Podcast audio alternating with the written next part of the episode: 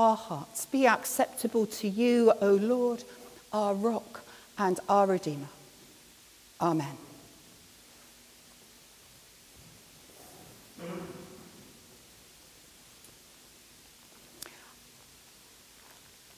I wonder seriously what today, Mothering Sunday, might mean to you. For some of us, it is remembering our mothers. Perhaps they've died recently, or perhaps they've died some years ago. For others, it will be that deep, deep sadness that they haven't yet been able to be a mother.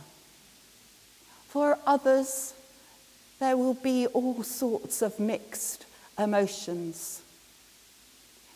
The image of mother and motherhood is massive in the Bible. We tend to talk of God as Father, and actually, if we pray to God as Mother, we can feel a bit odd about it. And yet, that image is there. For God is neither male nor female. Actually, what God is is beyond our understanding. And we have made this very binary understanding, haven't we, of who people are, even. I'm sure that you know men without all the complications of gender that's around today. I'm sure that you know men who are quite caring and loving and might be described as having characteristics that are female, and equally women who we might describe as strong and determined and even brutal. And we put them in those barriers. So perhaps today, with all of that understanding and that mixed understanding, we can look at these readings today and our wider understanding and maybe see some of the characteristics of a mother that are God's characteristics towards us, but God's call also for us to be like that to one another and to the community. I wonder if you can imagine longing, longing for something. Hannah in the story just before what Linda read to us, had longed for a child. In those days, and perhaps in these days, even in our country, some people are judged by whether they can have children or not. And Hannah, in her community, would have been considered to be sinful would have been considered to be bad. And in fact, her husband could have divorced her for not having children. Hannah is desperate. She's longing, longing, longing for a child. Do you know what that's like? Maybe it's not a child. Maybe it's for somebody to be healed. Maybe it's to be loved. Maybe it's to have a partner. Maybe there's something deeper. In these last years, has it been to see somebody who lives miles and miles away and you haven't been able to? Do you know what it feels like to long? Hannah longed so much that it brought her to prayer. And one of the hard things about the Bible is that some of the barren women in the Bible are given an answer to their prayers. And for Hannah, she was given an answer to her prayers. But let's just stick with that longing. God longs for you and me. God longs as he looks at the situation across the world. And at the moment, our eyes are on the Ukraine. But let's not forget other places the Yemen, Afghanistan, Lebanon, Syria, Israel, parts of Africa, places where people are causing others to suffer. And God longs for you and me to love one another. God longs for us to turn towards God. There's a picture in the prophets of God being like a mother with a toddler, waiting for the toddler to walk towards them. Do you know that feeling? The tiny toddler, and, and you're not sure if they're going to fall or what. God is there longing for you and me. But God longs too for us to long, to long for each other. Have you come here this morning because you longed to be with each other? Forgive me, but I don't think you did.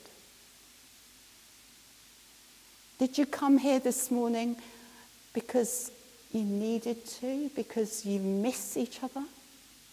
I think when the pandemic first hit, we did get there. We wanted to be, but was it one another? And how about our community? Do we long for them to know God, to love God enough that it takes us to prayer so that somebody would think that we were drunk? Because that's what Hannah did. So, first of all, God is a God who longs. That deep gut emotion. But then God is a God who does something very strange. And within our culture, it's really strange. But um, when I lived in the Congo, actually it, it wasn't so strange, but God lets go. Hannah, in the passage that Linda read, brings Samuel back to the temple and offers him back to God to serve there. Hannah noticed and knew that the promise that she'd made was really important but actually, if you look at it as what a mother is doing, the mother knew that this was the best thing for Samuel. Samuel was going to be taught. Samuel was going to grow in a place where he would be educated and learn. Samuel was going to become somebody very special.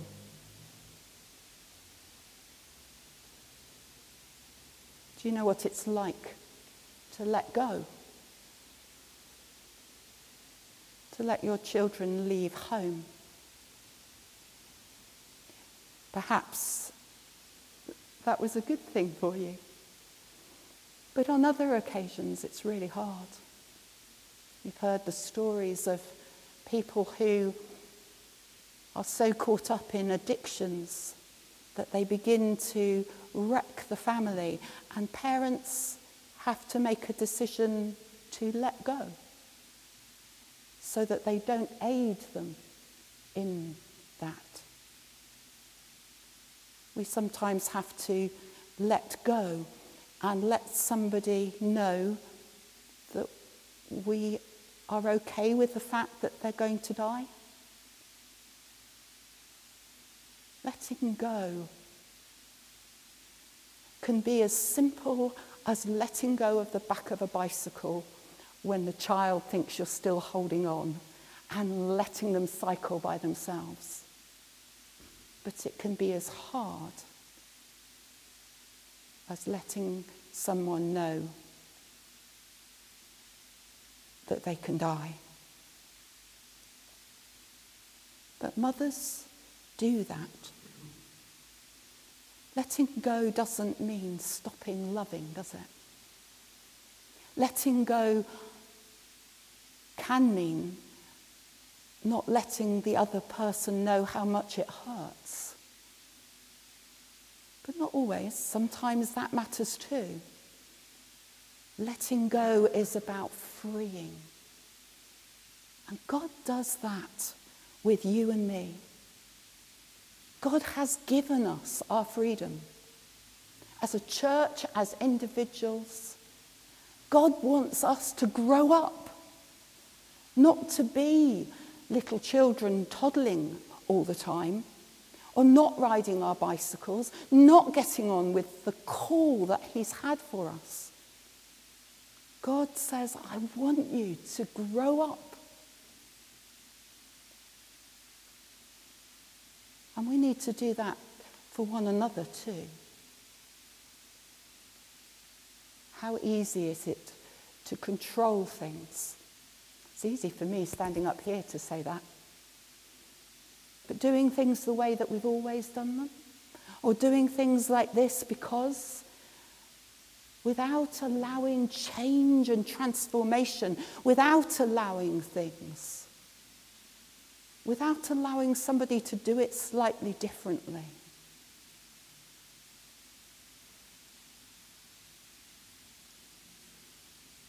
My experience was that my mum was better than doing that than my dad. But you might find it was the other way round. But can we let go like a mother? Or then can we love like a mother?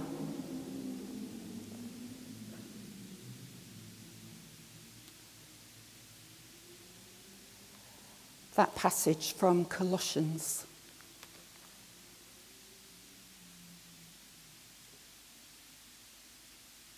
as God's chosen ones, holy and beloved, clothe yourselves with compassion, kindness, humility, meekness, and patience. Bear with one another, and if anyone has a complaint against another, forgive each other. If you're going to genderize that, where would you put it? It's not a gender, it's describing God. And it's describing what God wants to be for you and me. It's describing what real love is. Above all, clothe yourselves with love, which binds everything together in perfect harmony. It then goes on to show how we can do that as Christians by allowing Christ Christ's Word and Christ's Holy Spirit to dwell within us. God loves you and me. God loves so much that that compassion and grace and love and forgiveness is there. And God calls you and me to love like that. To be willing to face one another, to be willing to share with one another. And then God asks us to love our community, loving one another here, but allowing that love, that motherly love, to go out there and care for our neighbours, for our friends, for the people that we bump into or try not to in the shops. And then finally, God calls us to feel like a mother. There are two images I'd like us to hold between us. One is that image of Mary pouring ointment over Jesus whether she knew he was going to die and was preparing him for his burial, or whether she was just thinking he was the most important person and all her emotions came out of her, more important than any object that she had. There's that image. But there's also that image of Mary standing at the foot of the cross and despairing. God feels. God longs. God lets go of us. God loves us. But God feels all this. Can we feel like a mother? Can we make these things a pattern for our Christian life? Can we risk noticing the things that are sad, the things that are difficult? Or are we so frozen by the fact that we see nastiness all the time that we no longer care? We look at places like the Ukraine and we wonder what we can do. And actually, perhaps we can do very little. We can do the bits we can do, but, but perhaps we can't do very much. But God teaches us to start where we are. A mother starts being a mother within a home, whatever that home might look like. It might be a hovel, it might be by the roadside as you're running away from danger. But a mother does all those things longs, let go, love, and feels closest to home. May God show us this week how to love those around us in the way that God mothers us. Amen.